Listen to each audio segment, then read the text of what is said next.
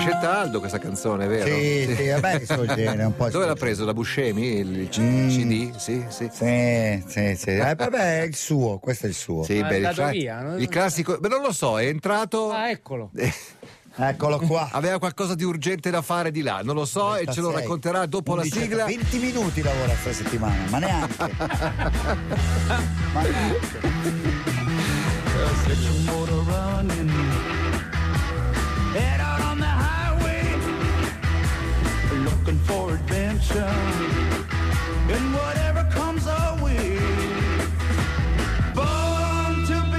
Piace molto una cosa, cioè che Aldo eh, viene in radio in macchina e non in bicicletta, spesso quando arriva da Camelot in particolare, e ascolta il programma. E stamattina mi ha detto. Bello, cazzo, hai messo Mondo Disco, bello, la ball- dov'è che la ballavi? Ma non è da te mondo disco. Eh no, nel 74 ballavo quanti anni avevi? nel- 17? eh, diciamo. Sì, 17. Eh. La ballavo alla Camargue di Finale Ligure, Caspita. dove c'era James, che era un soldato eh, delle forze NATO americane eh, che faceva il suo. Il lavoro da, da soldato su Almelogno, dove c'era la base militare, Ok. era una postazione Però strategica. dischi anche. Però la sera lavorava alla Camargue ed era Salutiamo un posto fantastico. da lassù. No, ma James è Rest vivo, in no? Rest in peace, James. Senti, oggi ci racconti la storia di un personaggio meraviglioso. Sì, Soprattutto mi piace molto eh, il, il- il pregresso di questo personaggio, ma ti lascio la storia. Sì, no, la storia l'ho scoperta lunedì, sono andato alla presentazione del libro di Simone Moro. Tra l'altro sta partendo per l'ennesima volta alla conquista del Manaslu, eh, che è una conquista chiaramente scalata invernale, molto difficile. Mm, quindi siamo ha- sempre Sì, sempre Nepal. nel Nepal. eh, Pakistan o eh, lo- Nepal? Nepal, Nepal. Nepal. Lo ha già respinto due o tre volte, adesso non mi ricordo. Comunque lui... Testa dura, eh? sì, bergamasco. Ma la vera grandezza me l'ha inse- cioè l'ha insegnato Eh tu sì, to- è saper sapere, rinunciare. Infatti, nel. Ieri c'era Hervé qui Sì, che ha detto che una volta ha rinunciato a tre metri dalla Sì, vetta. sì, sì, sì, certo, Tre certo. metri. Eh, Tamara ha fatto lo stesso. Certo, insomma. E, mh, eh, ha scritto questo libro che cito un attimo perché è molto carino.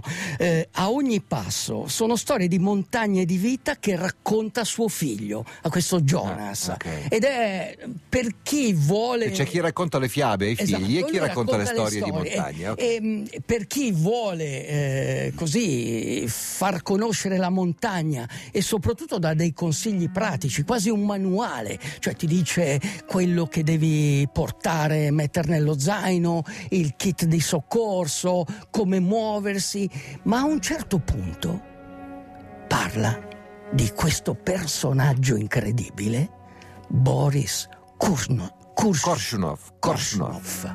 Un russo nato nel 1935 che mm, eh, nel 57 quando sei nato tu Mhm. viene selezionato per esperimenti scientifici. In quel periodo piena guerra fredda America e Russia vogliono mandare il primo uomo nello ok. spazio.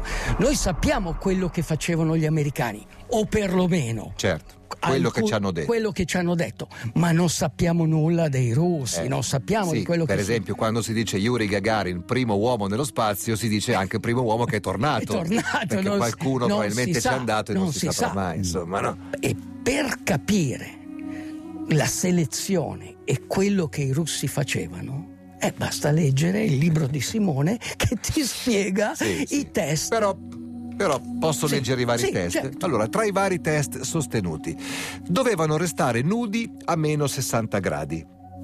L'importante è non stare a 90 gradi, ma questo è un altro tipo di malizia. Ma quanto per quanto tempo? Eh. per Eh, quanto per tempo? quanto tempo? No- non si sa.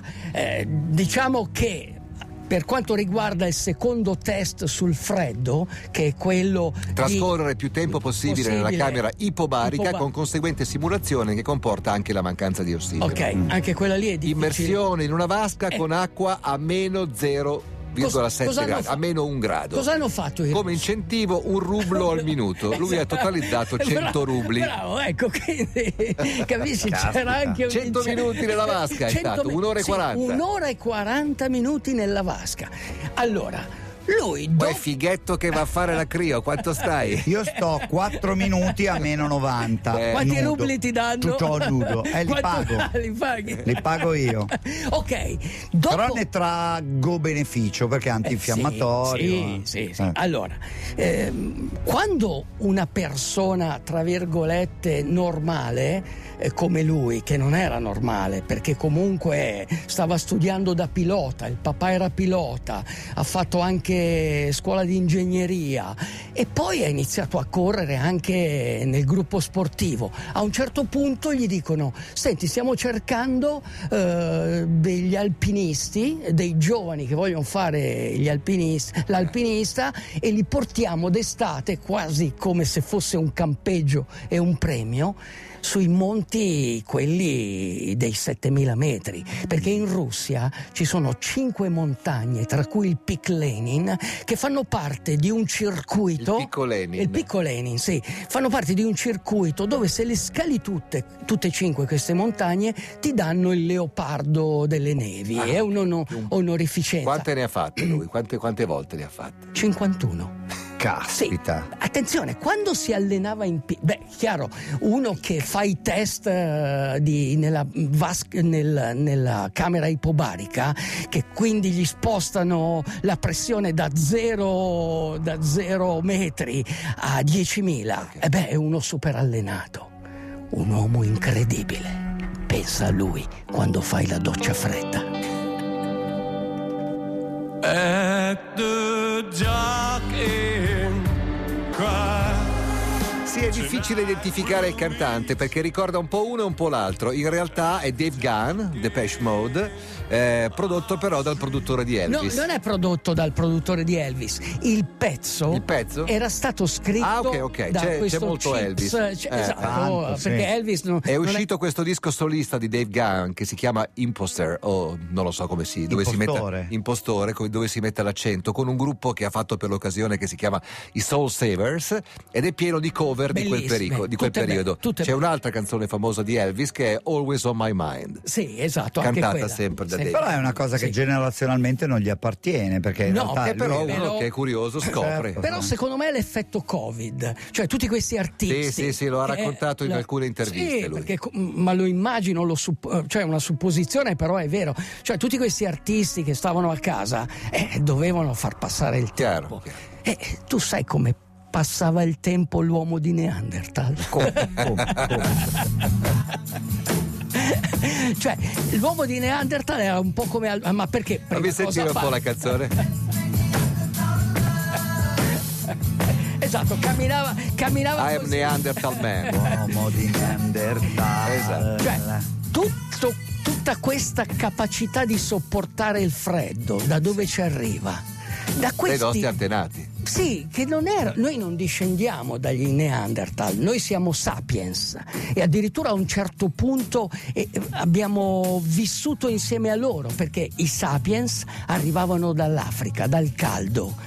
I Neanderthal hanno vissuto l'era glaciale. Hai Ah, presente quella dei cartoni certo, animati? certo, certo. Cioè hanno vissuto e poi il venerdì andavano nella tana delle bestie feroci come Aldo Rock. Sì, dovevano affrontare. Perché tu vuoi dire che l'uomo, l'uomo di Neanderthal aveva il calendario, no? E arrivava alle 11.36. Sì, No, esatto. cioè, e c'era pe- un uomo di Neanderthal che gli preparava il caffè. Uno che Dai, gli metteva la cuffia e un altro che lo mandava a Sì, fanculo. sì. E poi appunto lui, lui ha dovuto affrontare zanne e artigli. come si- Zanne, zanne. Poi però purtroppo si è estinto e per colpa di chi?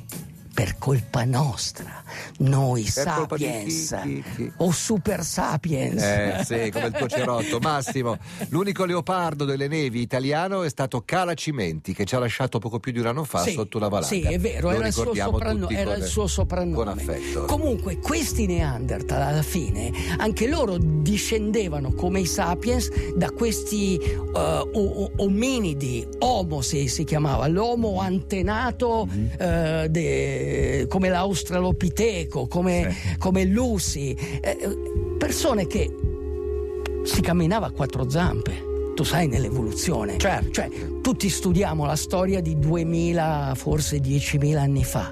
Ma la preistoria sono milioni di anni che dovremmo studiare a scuola. Sì. Dovremmo studiarla perché due milioni di anni. Ok, loro attraversavano queste savane e andavano a caccia. A un certo punto nell'erba alta, eh, cosa ha fatto qualcuno? Si è tirato su. si è tirato su. Così siamo diventati dei bipidi. Così siamo diventati dei sapiens, però con una genetica e con brandelli di DNA dell'uomo di Neanderthal. E anche, sì, anche con brandelli Di pappardelle. di pappardelle nel nostro DNA. Alex continua a cambiare base intanto. Vai. C'era una volta il Neanderthal, un uomo venuto dal passato che ha lasciato tracce durature in tutti noi. È presente in piccola parte anche nel nostro DNA.